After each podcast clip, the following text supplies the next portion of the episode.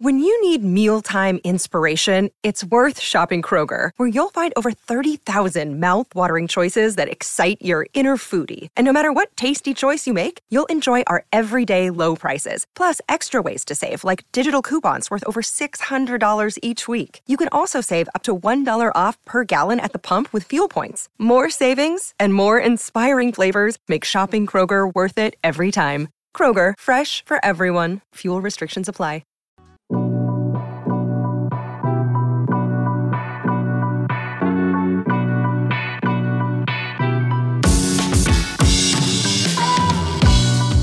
What's going on, Bulls Nation? Welcome in to the CHGO Bulls Podcast. Coming to you live from our studios here, West Loop, downtown Chicago.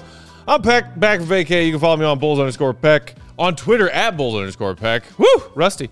Joined in studio by my guy Will to go Gottlieb, Will underscore Gottlieb. Our pal producer Joey Spath is on the controls, and joining us remote, Big Dave, bow, BAWL Sports. Your face. Uh, sorry, Bears fans. It's a rough Monday, and it's gross and nasty and raining here in Chicago. This is a this is a shit Monday. It's a great awakening for the first Monday to come back after a week of vacation. How are you, Dave? I need some optimism. How are you? Oh yes, I'll, I'll give you a little bit. I'm I'm doing great. I, I feel wonderful. I feel amazing. I hate the Chicago Bears. I I, I hate that team. They they Yeah. can kick all the rocks in the world. I hate them all from the top to the bottom. I, I hate everything about them. Um, but yeah, everything's great though. I feel great. I feel wonderful. Will's wearing a hat, and you know I've never seen him really with a hat on, and that's doing something. Glasses. I got to keep the droplets out of my eyes. I got two football takes for you guys, and I know nothing about football, so here it is. I love it. One, at least we're not Giants fans, Woo! because that might have been the one thing worse. and two, if I recall correctly, the Panthers also lost, so there's that draft pick. You know, Yay! that's about the best I can do. That's me trying to be optimistic on anything. That's all you get. It's just a matter of seconds before that hat comes flying off his head, Dave. Yeah! Hey. Oh, the fake out hat toss? Come fake. on, Will. Pump fake.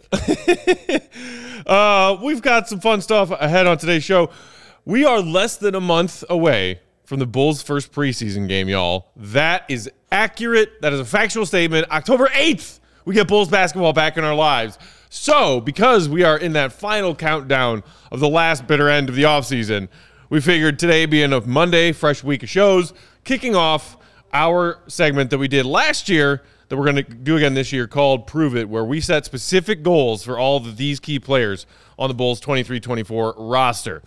We will get to that coming up in a little bit. But before that, I did want to start today's show, gentlemen, by touching on this bit of news we got from Shams Charania this morning, who said, according to sources, LeBron James wants to represent Team USA at the 2024 Paris Olympics and is spearheading a group of future Hall of Fame players, including Steph Curry, Kevin Durant, who are prepared to commit. Then he goes on to also name Anthony Davis, Jayson Tatum, Draymond Green, Devin Booker, Damian Lillard, De'Aaron Fox, and Kyrie Irving as also people who have serious interest in committing. Crazy they misspelled Zach LaVine. They did not mention Zach LaVine or DeMar DeRozan for that matter. But what do you think about this, Will? Especially coming on the heels of the USA FIBA World Cup roster, not only not winning that tournament, but not even managing to finish third. They Yeah, I finished mean- fourth. That's that's what it's about. They're they're not letting it happen. They the U.S. sent the B team or maybe like the C plus C team? Like I, I like a lot of those players. Everybody knows I'm a huge Halliburton fan. Like they, they've got a great team. Mikal Bridges was awesome, but that was not the best. That was not close to the best group they could have sent. For sure And not. the rest of the world does not mess around. They take it really seriously. Germany was awesome. Uh, like e- all these teams send their best players. Uh, the Bulls or the uh, the Team USA needs to do the same, and it seems like they're going to take it seriously. And if and when they do, they have no excuse but to be, you know, 2001 Lakers on the rest of this tournament. What do you think, Dave? I I was talking about this on uh with Neil and Matt on their show. They had me on their podcast. Uh shout out to them.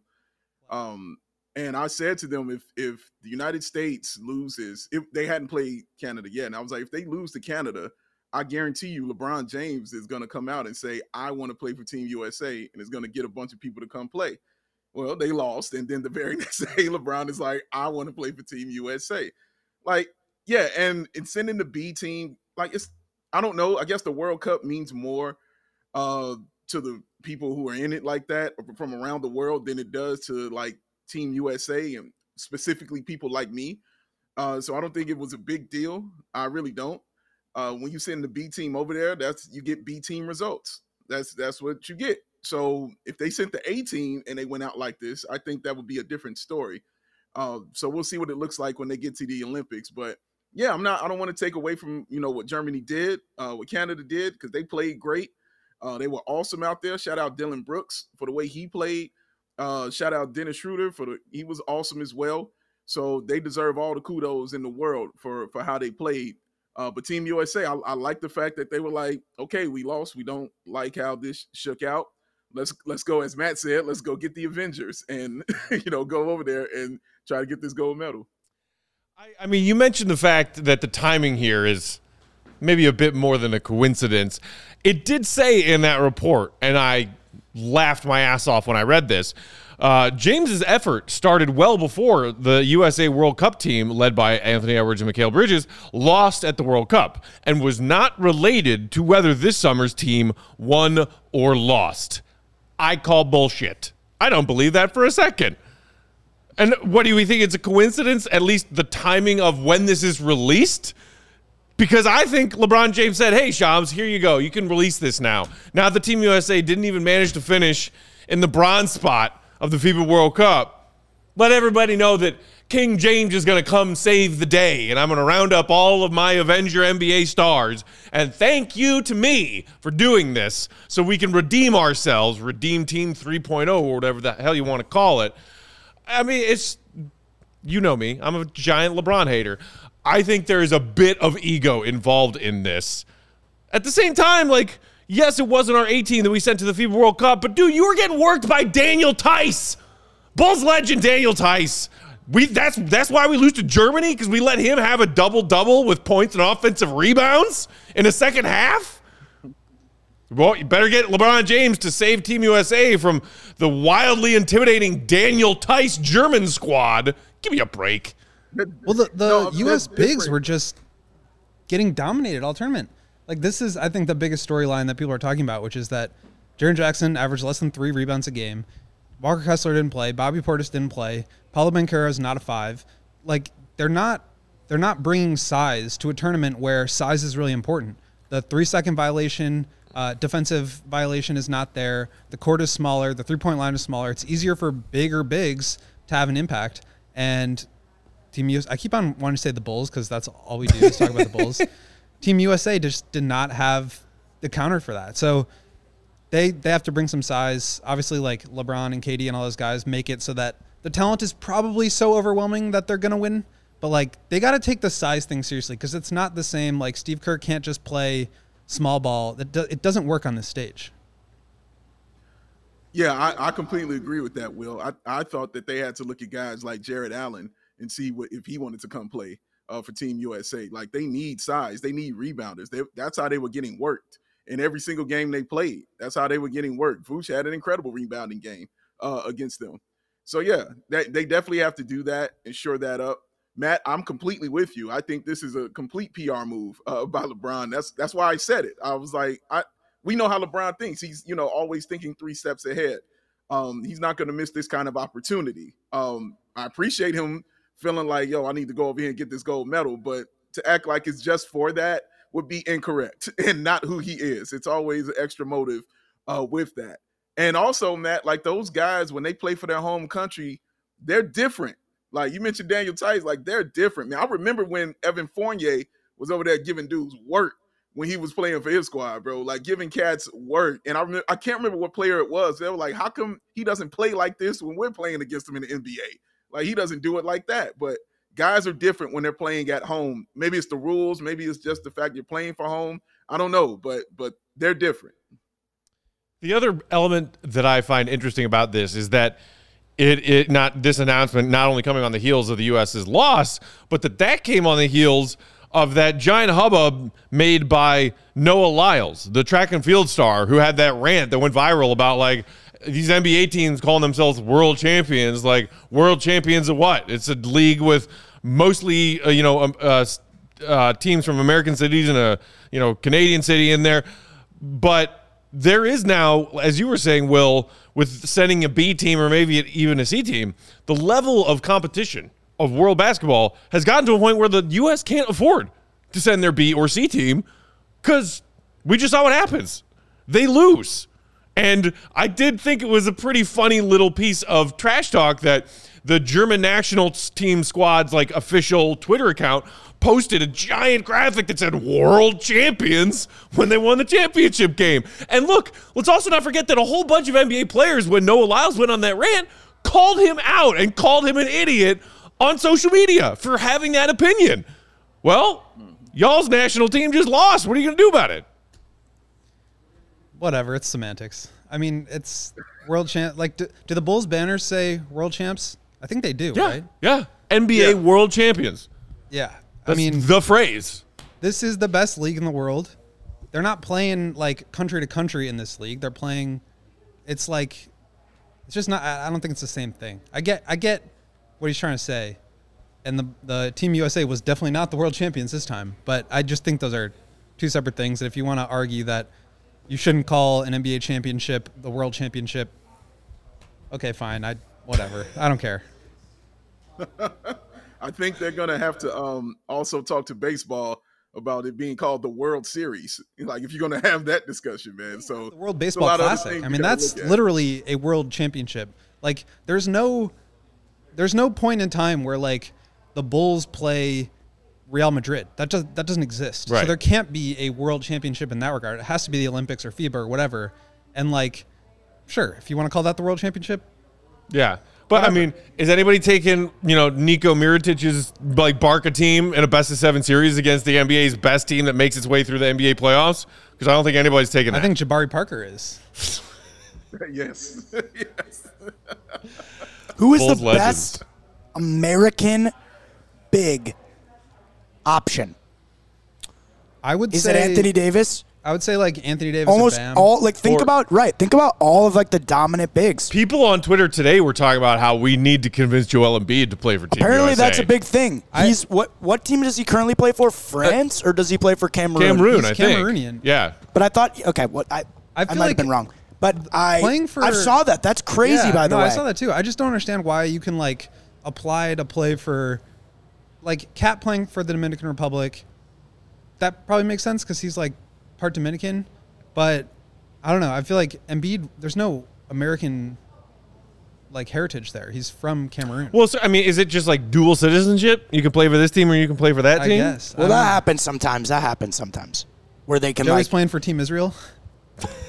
you and I gonna go suit up. Hey, Matt Mervis played for Team Israel in the World Baseball Classic. Like guys do that, but that's a different thing. But like it, it's true. But, But, like, all Team the dominant USA bigs are foreigners, not in a not in a bad way. But wrong. like Giannis, Jokic, Embiid, Yeah. Wembanyama now, Vucevic. Vucevic. Right? How dare I forget? Yeah. And like I don't know. It just I don't know. That's that's a little interesting to me. I'm, I'll be interested to see how many of these players do commit. Um, because that column that Shams uh, released this morning also kind of talked about how some of the veteran guys, led by LeBron, recruiting Steph to join him, KD to join him, they see that as sort of like this is their swan song of international basketball competition. Let's go win one more gold medal together in Paris. So it'll be cool. Um, I just thought that the timing of some of these things uh, were Paris. interesting. We were there. What? Paris. Paris. Great memories. Remember when we went to Paris, Joe? Joey Bordeaux. Embiid, Embiid, Joey Bordeaux! Embiid does have uh, French citizenship, Okay. so that's why I said that, just for the record. But Yeah, yes, they have uh, they have some good bigs over there in France. Gobert, Wembanyama, Embiid. yeah. That's that's a big. Did you trio. see the video of Wemby doing like some stretches that was Yeah. going around Twitter this morning? You can't do that. No!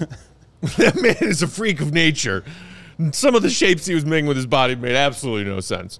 Uh, all right, so there's that. A bit of USA basketball news uh, coming on the heels of Team USA's loss in the FIBA World Cup. We'll take our first break here. We'll come back. We'll dive in to some prove it goals for the season. Today, we're doing Zach. We're doing Coby. Let's get to it.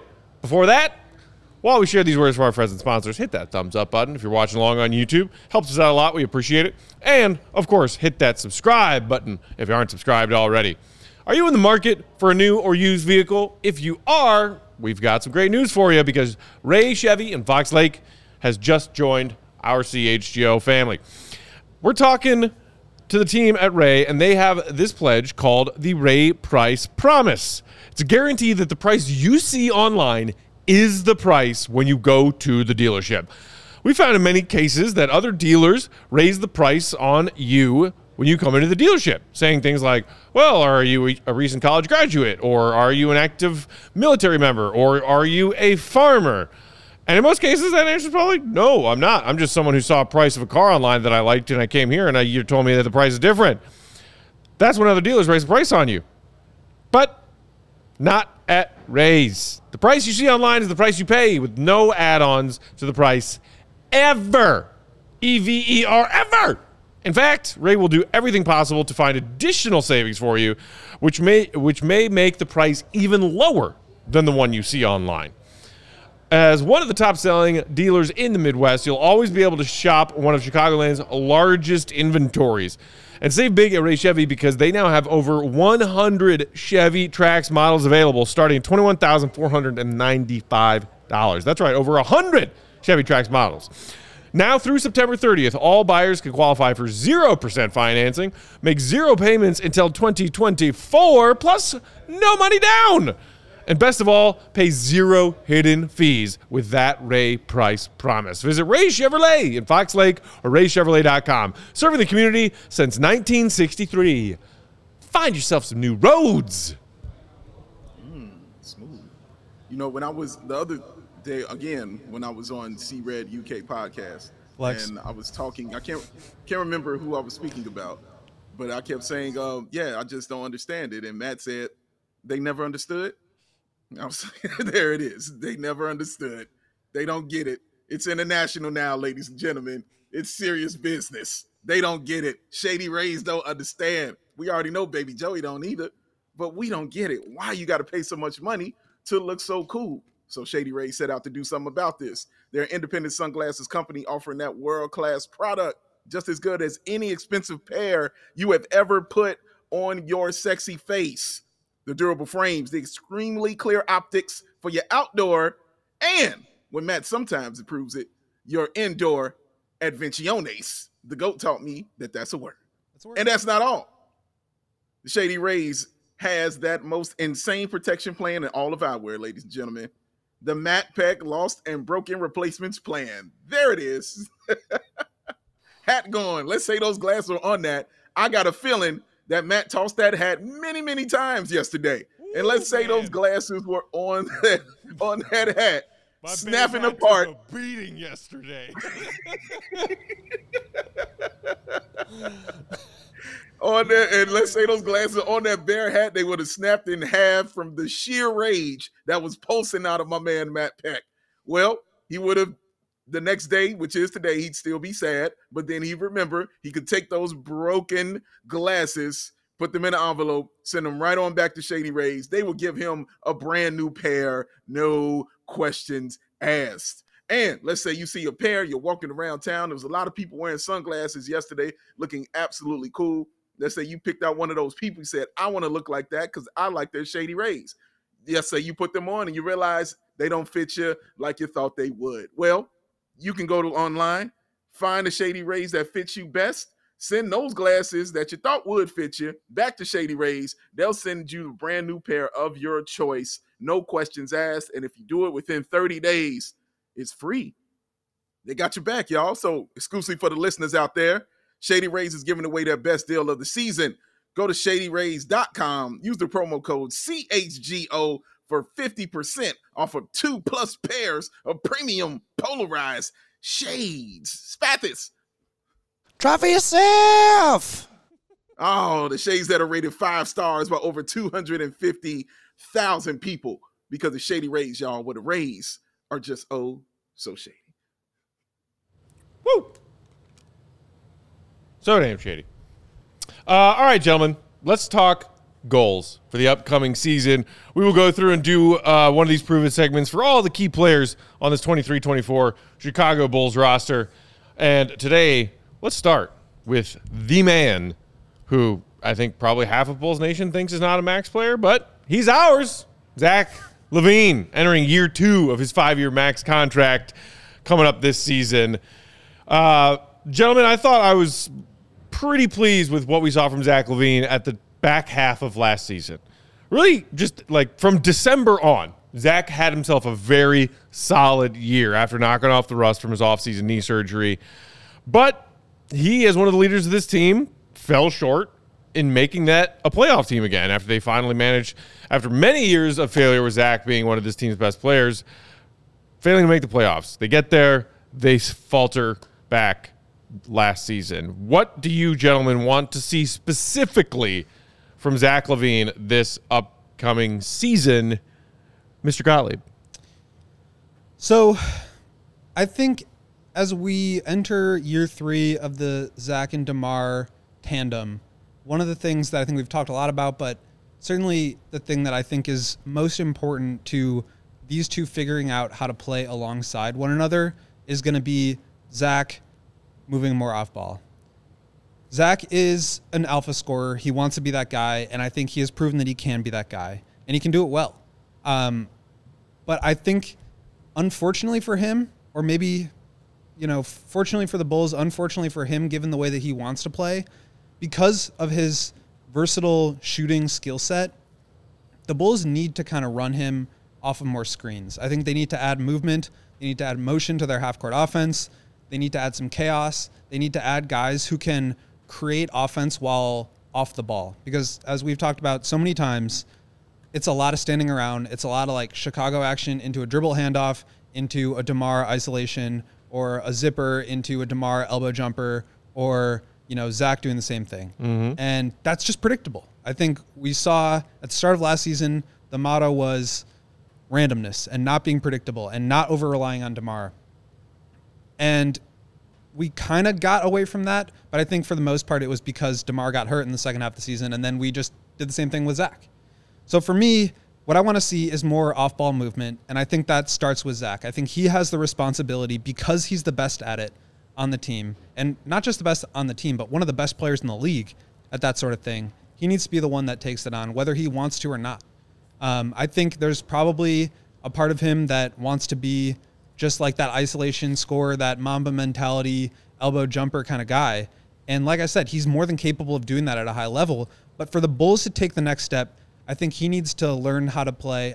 I shouldn't say learn how to play, but I think he needs to lean into more playing off ball, moving without the ball, because I think that elevates DeMar. I think it elevates the rest of the team. And that's kind of what we need to see out of him. So, looking into some of the numbers here, Zach last year played so synergy categorizes different plays based on uh, like isolation. They have um, transition, pick and roll ball handler, spot up three, and they have off screen. So last year, Zach averaged uh, 5.8% of his total possessions off screen. The year before that, 6.9. So last year, it went down by over 1%.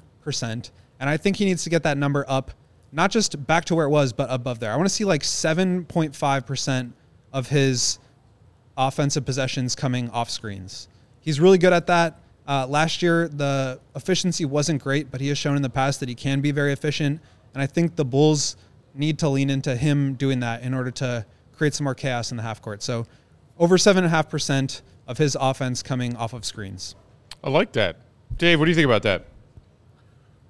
I think that's really smart, and that makes a ton of sense. Uh, what he's saying, for for me, for me personally, I don't want to, it's it's not a stat I want to see Zach LaVine have or improve on that I feel he needs to prove anymore. I've seen him put up tremendous numbers through his career here in Chicago. Every year it's a 50 40 80 year for for Zach LaVine or or close to a 50 40 90. Like he's mm-hmm. we've seen him be special uh, with the numbers that he's put up and the way he plays for this team.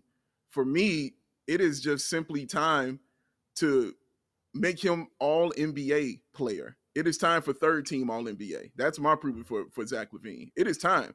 It is time for that. The numbers all the time, that's what he does. He puts them up. We see those numbers. He is an awesome, tremendous player. Now I need it to affect everything on that team. That's what I want. I want the, that consistency every single time of teams completely worried about Zach LaVine and what he's going to do on the floor. I want that recognition for Zach LaVine. We've seen him get it for the All Star. We've seen that. We've seen him get it for the gold medal. We've seen that. Now it's time for him. It's been 10 years. He's been in this league 10 years, bro. It is time for Zach LaVine to start getting that third team all NBA stuff, man. That is what I want from Zach LaVine. I know he's gonna score. I know he's gonna uh I know his three-point percentages are gonna be amazing. I know that you know the team is gonna you know play around him. I know he's gonna you know create his own shots. I I know he's gonna do all those Zach LaVine things. I get that, and that's amazing. And and I can't wait to see more of it. And hopefully there's an improvement on that. But for me, I don't care about the numbers anymore. For me, it's about that cold hard fact now of when I'm going down your resume. Okay, what did those numbers equate to for you? I need to see that all NBA stuff next to Zach LaVine, man. That's what I want to see. That kind of domination happen. The same Zach LaVine I saw when they played Toronto is the Zach LaVine I want to see all season long. That same Zach LaVine I saw the second half of the year. That's an all NBA player. Is that's the Zach LaVine I want to see for this season, man. So that's what I want him to prove this season. Give me that all NBA team. Give me that third all NBA team thing for Zach. That's what I want. I think that's a really good point. And when you say the second half of last season and that Toronto game, what's the common denominator there? It's winning. The Bulls won Yep. in Toronto. They won 14 out of their 23 games to end the year. I think winning games at a high level will get Zach onto an All NBA team. I think that's ultimately what needs to happen. You could make an argument that his stats were worthy of being uh, considered a candidate for all uh, all all NBA third team. the All NBA guards Like, is loaded. It is really hard. Loaded. It is so hard to become an All NBA guard in the league right now.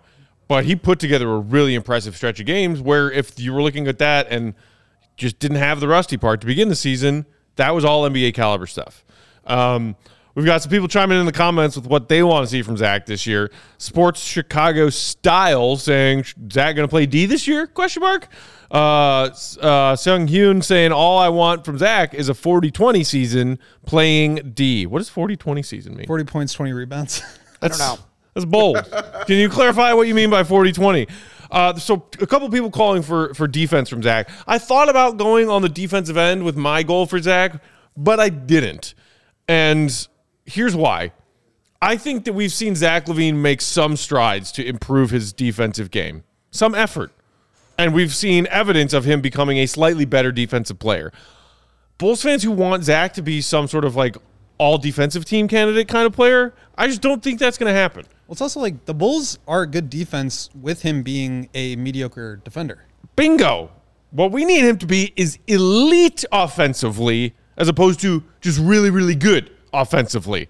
Zach taking that leap to me is more useful to this team winning games than people who want to bitch about Zach LaVine's defense. Pardon my French, but y'all know who you are out there. And I'm not saying you guys specifically in the comments are bitching about his defense, but come on. Zach LaVine gets hounded by NBA fans and Bulls fans for his defense when tons of NBA scorers are just as guilty of taking defensive possessions off the way that Zach does, the way that his teammate DeMar DeRozan does. Um, so because of that, like I, I hear what you're saying, but no, I'm focused on Zach becoming elite offensively. Uh, our guy Thrown Hat suggesting he wants to see a 50-40-90 season from Zach, pointing out that he is almost there. He's come very close in each of the last few seasons. Sports Chicago Style says less hero ball from Zach. Um, so here's here's where I went with this. The part about Zach's game that does irritate me, that I think could be fixed, and if at least partially fixed, take him from being a very good offensive player to a truly great offensive player, is cutting down those unnecessary turnovers, unforced turnovers dude, there are no excuses for Zach LaVine to not have elite ball handling.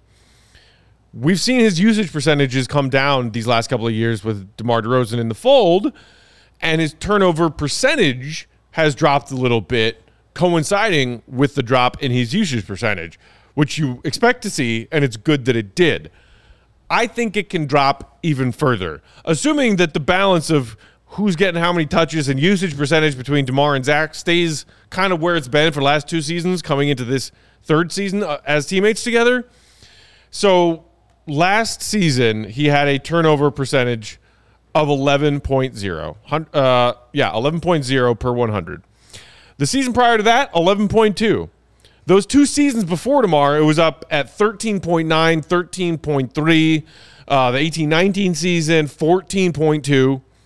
So he's cut down the turnovers, which is the other thing, along with his defense, that Bulls, t- Bulls fans have harassed him about.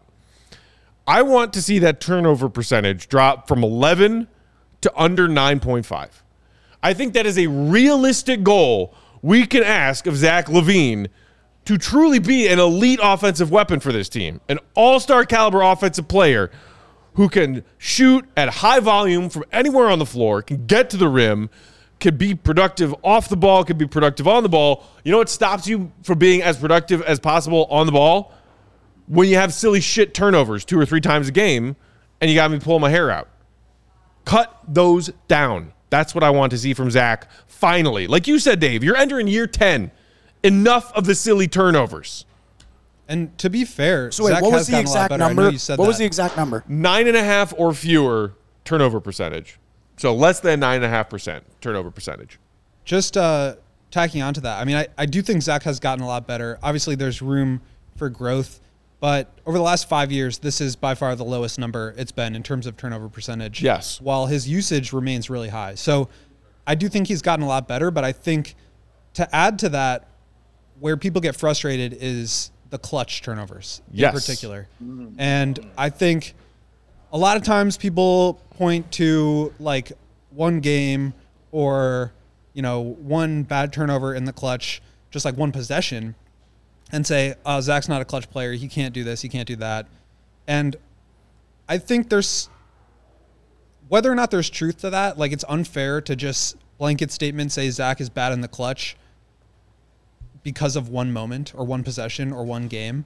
So I wanted to look at some of the numbers, and he actually did perform really poorly in the clutch last year. So the numbers do match the eye test there. He was 41% from the field, 18% on threes. 18%, six of 33 total on threes.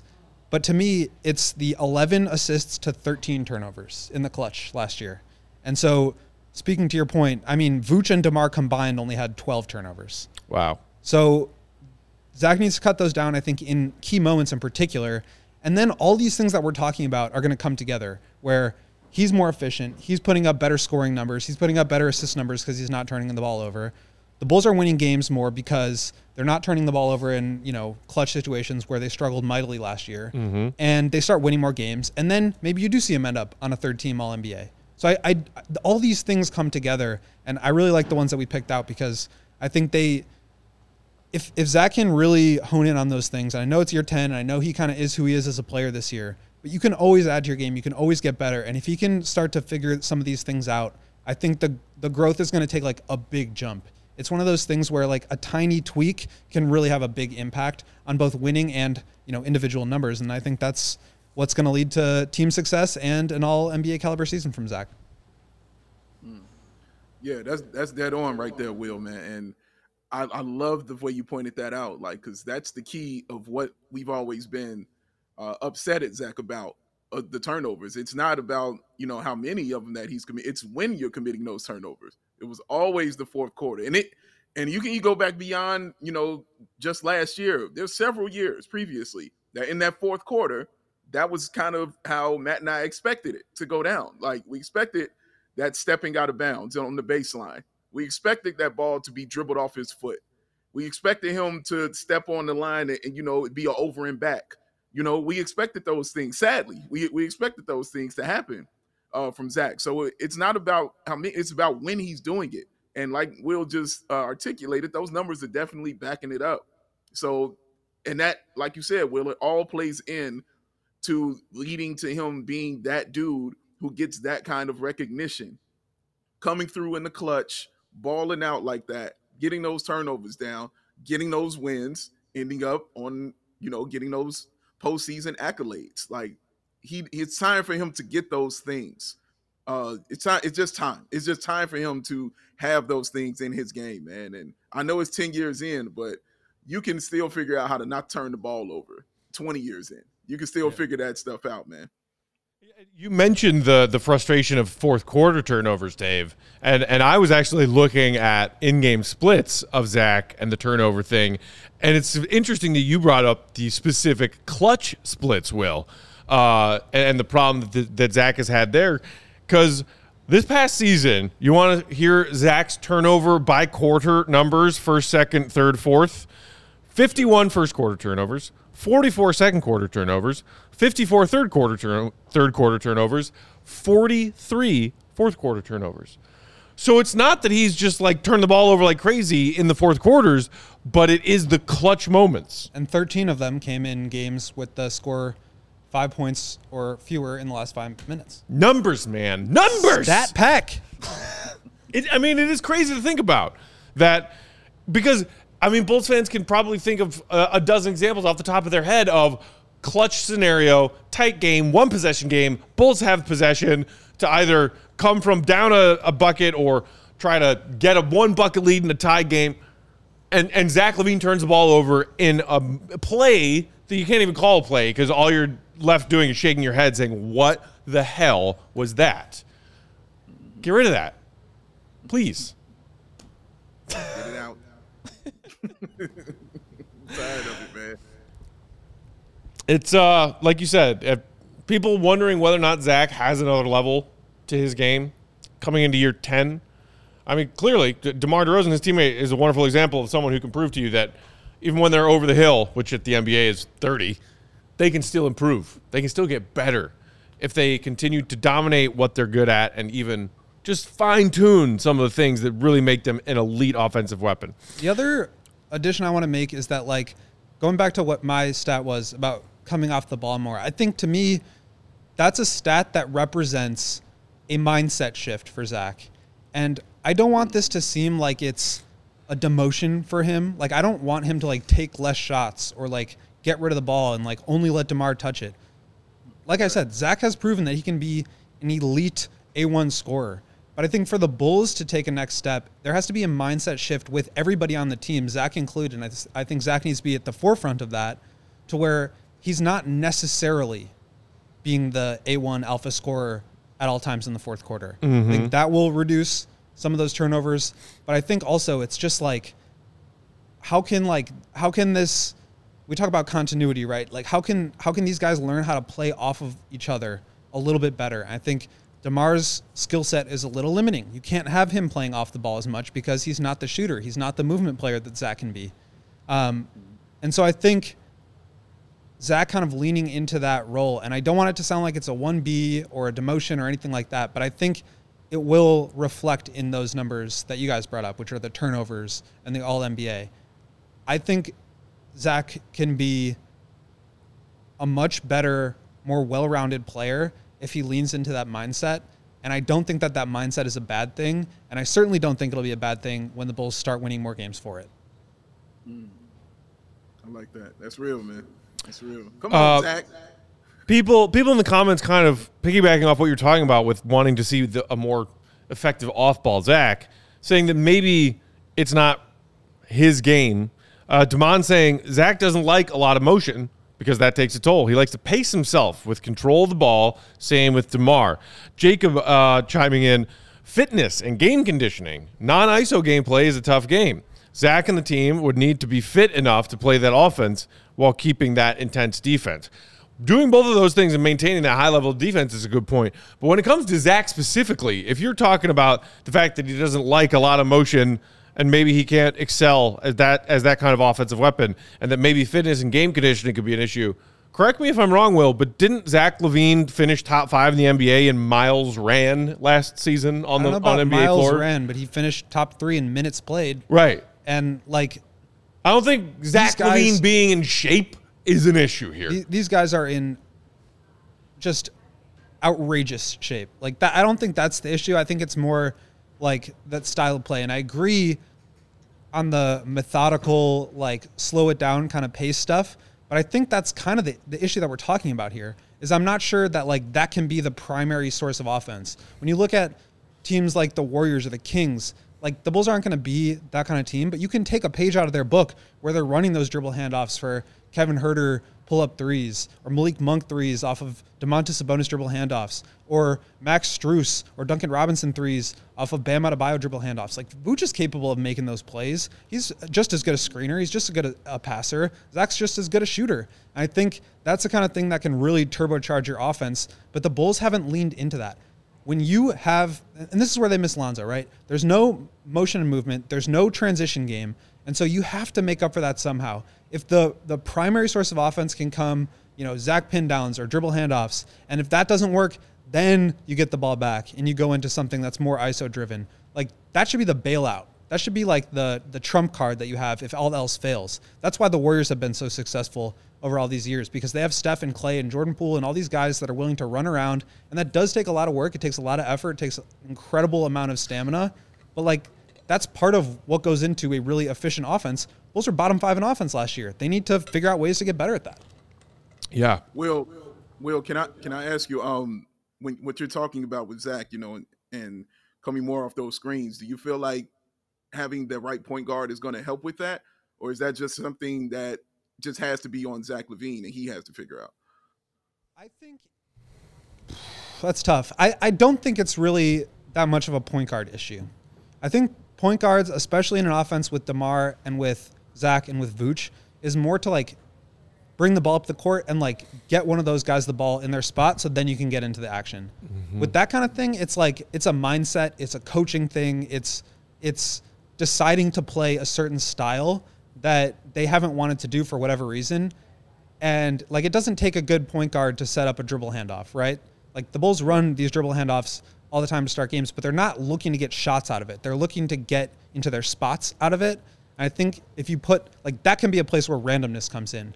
If you're more unpredictable with on this initial action for a dribble handoff or a dribble weave, are you going to get a shot or are you going to get into a zipper action to get DeMar the ball at the elbow? Like if it's just get DeMar the ball at the elbow every single possession, that's easy to guard. Mm-hmm. If there's some like mixing up more some some more dynamic actions coming out of that, the Bulls are going to be a lot more lethal. They have the offensive players to be a really good offense, but the the fit, the way that they have decided to play, I don't want to put this on Billy because I think the personnel issue is real. It's it's everything. They need to have a shift in mindset and an intention in the way that they play, which they do right now, but it just I think it needs to shift more towards emotion and movement style which mm-hmm. they have been reticent to do. Uh, Demond in the comments saying, in his opinion, it does have to do with the offensive system that Billy runs. And I, look, I, I do want to see Billy try some different things offensively. Definitely. But also, like, the Bulls don't have a lot of movement shooters. You can't no. run that kind of thing no. for Patrick Williams or for, you know, a Torrey Craig. Like, they just don't have, like, Jevon Carter's going to be much better at that. But they haven't had the luxury of being able to play any style. They're kind of working with – the cards that they've been dealt. Right. And th- I think they can stretch that out a little bit more, but I think that's also a big roster issue. Mm-hmm. Uh, all right, so there it is. Uh, Big Dave wants Zach making third team All NBA. Will wants more of Zach's offense coming off the ball. I want Zach to turn down those turnovers when he is on the ball. Those are our prove it goals for Zach LaVine for the upcoming season. Let's take our second quick break. We'll come back and we'll dive into Coby White's. Coby! Young Coby. Uh, hit that thumbs up button if you haven't already while we're sharing these words from our friends and sponsors, including Sunnyside Cannabis Dispensary. Whoo, boy, I needed my Sunnyside after that Bears game yesterday. Sunnyside is your home for judgment free cannabis shopping, a place where all kinds of visitors are welcome to explore, discover, and purchase a wide array of their high quality products. They have everything you need to elevate your football season or help you cope with your football season. Ah, they offer their great Sunnyside Rewards program, and they've got locations all over this beautiful state of Illinois. I had me one of my good news brand gummies yesterday after that Bears loss. Treated me real nice. Perfect amount. Now, through October 15th, head to sunnyside.shop and use that promo code CHGO25 at checkout for 25% off your total order. One use per customer and not stackable with their other promotions. However, it's not only for new customers. Anyone and everyone can use that promo code of ours, CHGO25, for 25% off your order at checkout. Pick up everything you need to elevate your football season. Must be 21 and over or an Illinois MedCard holder. Mm. You know, at that tailgate yesterday, it was a lot of fun and a lot of great times, and it was all made possible by beer. Goose Island Beer Company. There was tons of it being thrown back and passed around because I was working the beer tub as well. All the good times were had, ladies and gentlemen. Oh, that close. That close. Almost got that. That close. But yes, the Goose Island Beer Company, y'all, have supported CHGO, and we support them. They have been Chicago's beer since 1988. That is the Jordan year. Of course, they have the Beer Hug family, the 312 Wheat Ale, the Matt and Big Dave special, that full pocket Pilsner. But now, ladies and gentlemen, since fall is upon us, it is time for the Oktoberfest beer.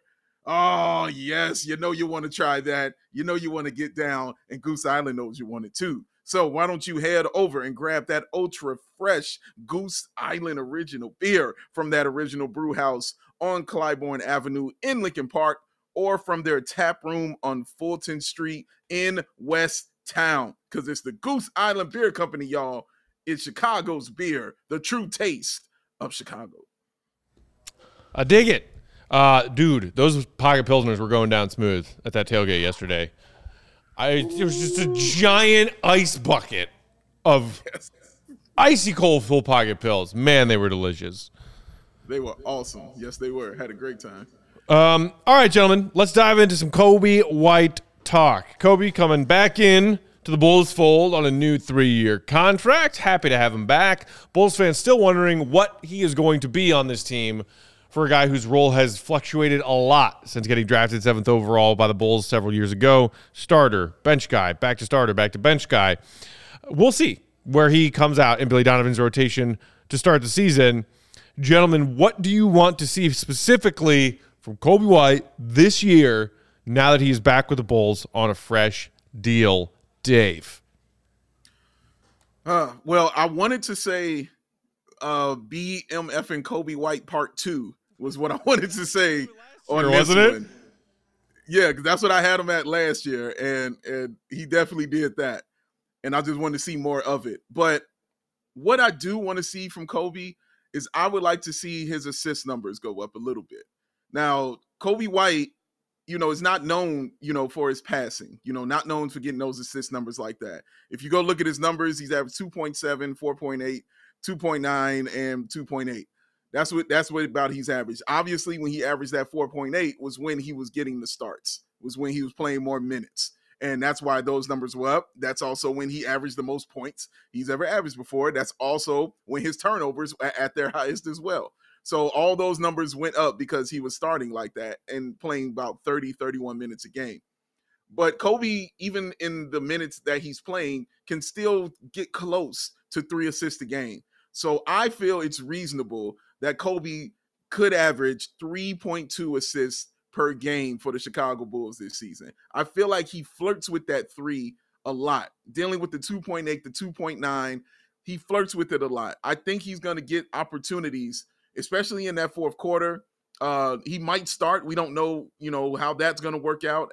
Uh, we'll see how that goes. But I still think he's going to get a lot of opportunity in a very guard heavy uh, offense that's going to be run by Billy Donovan uh, to have, you know, opportunities to find players on the floor. He's really slowed his game down. We've pointed that out before, how he slows his game down, especially in the half court now, how he'll bring the ball out and set up the offense and make the right read. We've seen him do that plenty of times. I would like to see it lead to more assists for him, which means more baskets for the big guys. I'm, I'm specifically talking about big guys like Vooch and guys like uh, Andre Drummond and guys like Patrick Williams uh, being the uh, benef- uh, the benef- of benefactors of these assists from Coby White. So that's what I'd like to see from him. I like to see those numbers go up and just and I think it would just show people the vision that he does have that I don't think is really talked about a lot because his scoring is awesome and you want him to be that guy. But I do think he has really solid vision and he'll try to get a little flashy with it sometimes, you know, making a couple of those passes that he likes to throw. But I think when they're out in transition and you know making those runs, when they're getting those steals with him and Alex Caruso and whoever else is going to be out there with that death by a, a thousand cuts defense that I think they'll be running. I think he has a chance to get a little uptick in his assists, man, and that's that's what I'd like to see him prove this year. You will, but I think that's doable. Um, you know, as as Dave's talking about those assist numbers, basically identical last season and the season prior. You mentioned 2.9, 2.8 per game, but his minutes dropped substantially from last from two seasons ago to last season. His assist percentage actually went up last season, Will, from 15 to 16.3. Yeah, I was gonna say, Dave. If what'd you say, three and a half or three? 3.2.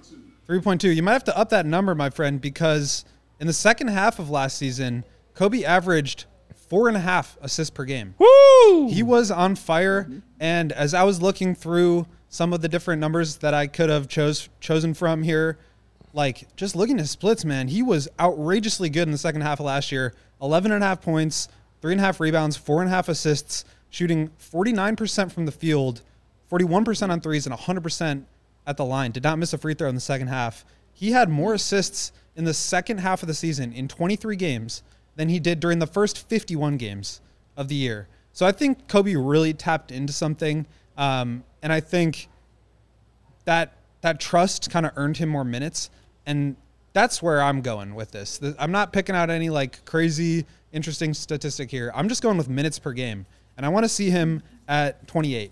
That would be the most that he's played under Billy Donovan, um, or at, at least since DeMar has gotten here. Last year it was only 23.4. The year before that, 27 and a half.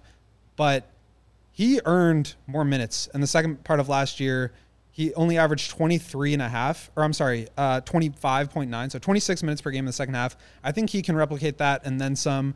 And I think if he does, those numbers are looking even better than what we're hoping for in terms of 3.2 assists. So Coby, I think, is in for a big year. The other direction I could have gone was field goal percentage um, on two pointers specifically. He was outstanding last year with a career high 44% from the field and 54% on twos, jumped over 5%.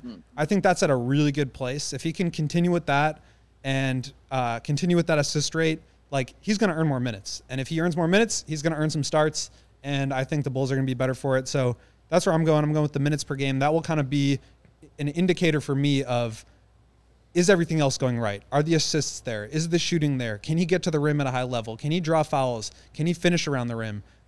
If he's getting a lot of minutes per game, that means all those things are going right.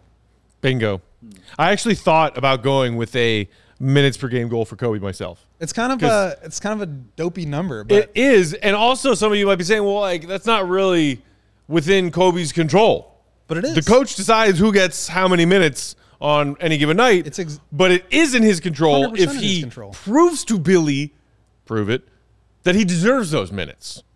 That's that is why that goal is totally valid and one that I thought about setting for Coby myself, and I think that's a very solid one. Will mine is what you might call a, a meathead or a meatball goal, a, a Karen pumpkin spice goal, because it's basic as hell.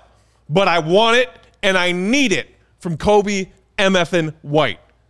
Shoot 40% from three for a whole season, buddy. Please. Please. I beg of you. This team needs it, and you are capable of doing so. We all know that Coby is a pretty streaky shooter. You mentioned his shooting splits in the back half of this past season, Will, and he was lighting it up. If he eliminates some of those months or some of those weeks where he shoots uh, just a gross 23% on a high volume of three pointers, that season average from behind the arc, he has no reason not to be a 40% three point shooter in this league. And he hasn't done it. 35%, 36%, 38%, 37% through his first four NBA seasons. If Coby eliminates those not, you know, sub-zero, oh, ice cold Coby in the good way, but ice cold cold Coby in the bad way weeks, you're you're looking at having a legitimate 40% three-point shooter on your roster, which it desperately needs. Absolutely. And I think you can put him in that same category with Zach as far as players that could stand to run off some screens a little bit more, get into some more motion and some more movement. Uh, one of my favorite things that the Bulls did down the stretch of last season, but also the season before that, and I remember it particularly in the playoff series against the Bucks, was screen and rolls, pick and pops with Coby screening for DeMar, where he would slip out of those and run to the three point line.